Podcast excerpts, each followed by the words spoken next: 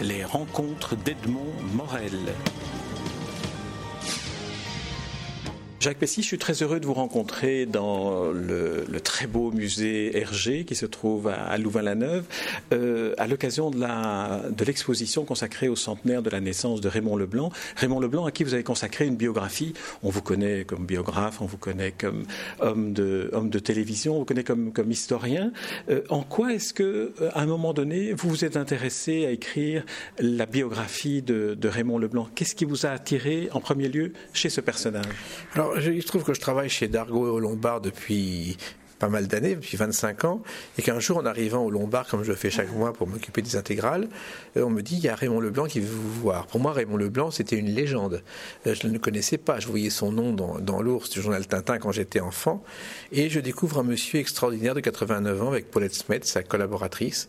Raymond Leblanc veut écrire ses mémoires, euh, personne n'y arrive, et ce que, il me dit, est-ce que ça vous intéresse?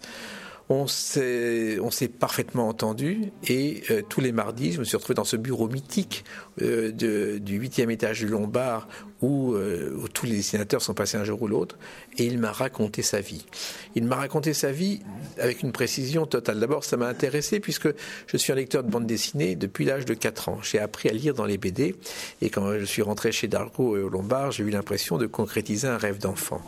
Et puis, j'ai petit à petit j'ai compris les coulisses de, de, l'histoire de la bande dessinée et j'ai compris combien Raymond Leblanc avait été essentiel à l'histoire de la bande dessinée. En 1945, euh, résistant, il trouve un travail dans une maison d'édition parce qu'il faut bien vivre, il est fonctionnaire des douanes. Et l'idée, c'est de créer un journal pour enfants, c'est Tintin. Il va rencontrer Hergé et il va y avoir une complicité et une amitié totale entre les deux jusqu'à la mort d'Hergé, un respect total. Et je pense que sans euh, Raymond Leblanc Hergé n'aurait pas poursuivi sa carrière autant qu'on peut l'imaginer, et que sans Hergé, Raymond Leblanc n'aurait pas existé. Et Raymond Leblanc, pour moi, est un personnage qui me passionne, parce que quand on aime la BD et la BD belge, on est forcément passionné, car Raymond Leblanc, c'est le pionnier de la BD belge. Alors, pas seulement par l'édition, il a inventé le journal Tintin, il a, avec Hergé, il a créé les premiers albums, il a créé Publiard, la première agence de, de, de publicité de la bande dessinée, il a inventé le chèque Tintin et le timbre Tintin, il a inventé la production européenne de, bande dessinée, mais surtout, il a créé un univers avec des personnages qu'on ne peut plus imaginer aujourd'hui. Quand on fait lire à nos enfants les BD euh, de jadis, ne trouvent pas ça vieux du tout. Ils adorent, ils plongent dedans parce qu'il y a une histoire, il y a un scénario et il y a des êtres humains. Et moi, ce qui m'a fasciné en rencontrant tous ces gens autour de Raymond Leblanc, c'est d'abord la rigueur de Raymond Leblanc, l'humanisme de Raymond Leblanc, euh, l'intelligence et l'honnêteté de cet homme et en même temps à côté une bande de grands enfants qui créaient des BD avec une, chute en chaque dans chaque bas de page pour qu'on lise le journal la semaine suivante. Il a, et il surveillait ça en laissant carte blanche à Hergé ou à ses rédacteurs en chef et en gérant de manière intelligente et en inventant quelque chose qui n'existait pas et en développant une entreprise mais avec un côté humain, ce qui est plus toujours le cas aujourd'hui. Oui, Paulette Smet me racontait d'ailleurs qu'un des, des souvenirs qu'elle gardait de Raymond Leblanc, c'est qu'il connaissait chacun de ses employés par son prénom, par son nom, mais aussi connaissait sa famille, était, était très proche de, chacun à qui il venait dire bonjour. Alors, est-ce que c'est la légende d'un humaniste ou est-ce que c'est, ou est-ce que c'est la réalité? C'était un vrai patron dans le sens noble du terme, c'est-à-dire qu'il était capable de, gestes pour ses collaborateurs. Euh, il m'avait raconté que, que arrive donc en 1946 avec ses premières planches de Corentin, c'est 750 francs la planche, et puis timidement il dit voilà je viens en train, j'ai 3 francs de plus de, transport, est-ce que vous me les remboursez? C'était rien 3 francs, mais il a fait le geste de le faire. En revanche, il pouvait très bien se mettre en colère quand quelque chose n'allait pas, et là ça devenait terrible. C'était un vrai patron, mais en même temps il fallait que ce patron soit humain, puisqu'il travaillait avec des artistes, et qu'il n'y a rien de plus humain que les artistes, et qu'en les blessant, on ne crée plus. Moi ce qui m'a fasciné aussi avec Raymond Leblanc, avec Raymond Le moi, ce qui m'a fasciné aussi avec Raymond Leblanc, c'est euh, l'intelligence du cœur et l'intelligence vestimentaire et l'élégance. C'est-à-dire que chaque fois que je l'ai vu, il était à 90 ans habillé très strictement, mais de façon euh, magnifique, avec la pochette, le, costume bleu, la veste bleue, et il avait l'élégance des mots. Il avait l'élégance du cœur. La plus belle anecdote, et c'est une révélation qui est dans, le livre, c'est qu'un jour René Goscinny vient le voir. Il avait été le premier à croire en Goscinny et à l'installer en Belgique avec Strapontin. Et Goscinny lui dit J'ai des problèmes avec Georges Dargaud, je voudrais faire passer Astérix chez vous. C'était une manne extraordinaire, c'était un avenir assuré. Mais Raymond Leblanc avait fait une association à 50-50 avec Dargaud en 48. Raymond Leblanc avait pu développer Tintin en France grâce à Georges Dargaud. Il n'était pas question de le trahir. Oui, ça montre bien euh, la droiture, la droiture de l'homme, euh, incarnée aussi par sa, manière de, se tenir. Alors, j'aimerais qu'on on, évoque la complicité ou la convivialité qui régnait entre et la complémentarité entre Hergé et Raymond Leblanc. En quoi étaient-ils complémentaires Est-ce qu'ils n'étaient pas plutôt extrêmement semblables l'un à l'autre? Alors, Raymond Leblanc et Hergé n'étaient pas semblables mais complémentaires. Ils avaient un point commun. Ils étaient nés tous les deux un 22 mai. C'est le hasard ou le destin. Ils avaient une différence Raymond Leblanc pratiquait l'équitation Hergé détestait les chevaux, il en avait même une peur panique. En revanche, ils étaient complémentaires. Pourquoi?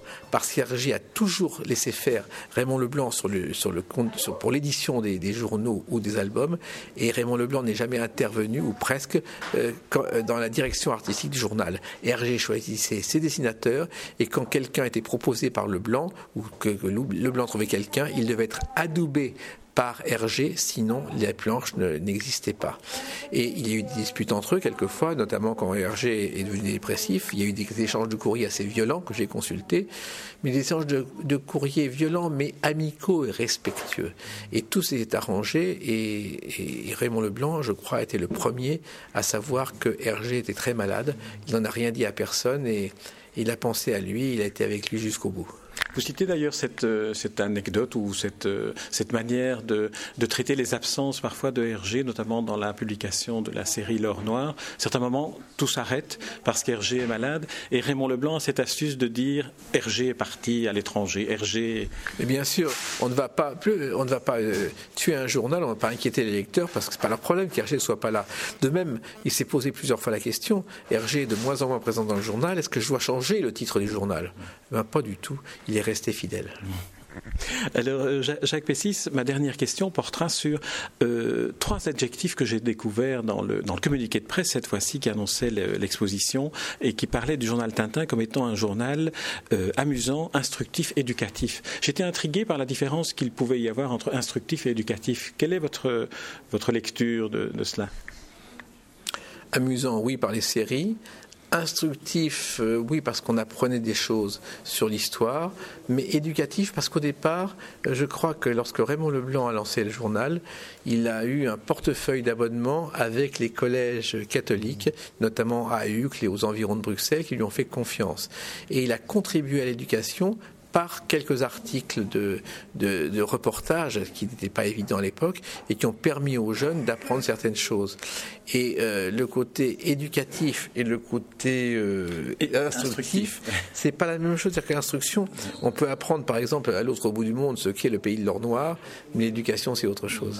Il y avait aussi, il y avait aussi, attention, il y avait aussi un respect de l'autre dans le journal. Il n'y avait jamais un mot vulgaire. Et ça, ça fait partie aussi de l'éducation. Dans votre, dans votre livre, pardon, je, je rajoute une question alors qu'on était sur le point de, conclure. Dans votre livre, vous évoquez aussi la, version en néerlandais, en flamand, euh, de Tintin Keufje et la figure de Karel van Millegem. Est-ce que c'est quelqu'un que vous aviez rencontré, qui était le rédacteur en chef du Keufje, de la version néerlandaise du journal de Tintin? Je ne l'ai jamais rencontré, mais Raymond Leblanc m'en a beaucoup parlé avec beaucoup de respect.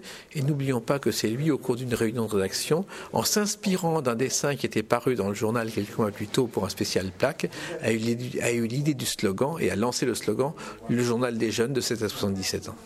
Karel Van Game était donc à la base de ce slogan. Oui, tout à fait. Même si en même temps, c'était, ça venait du journal, d'une planche anonyme. D'ailleurs, on ne sait même pas qui a eu l'idée, mais il a eu l'idée de le reprendre et ça, c'est l'intelligence totale.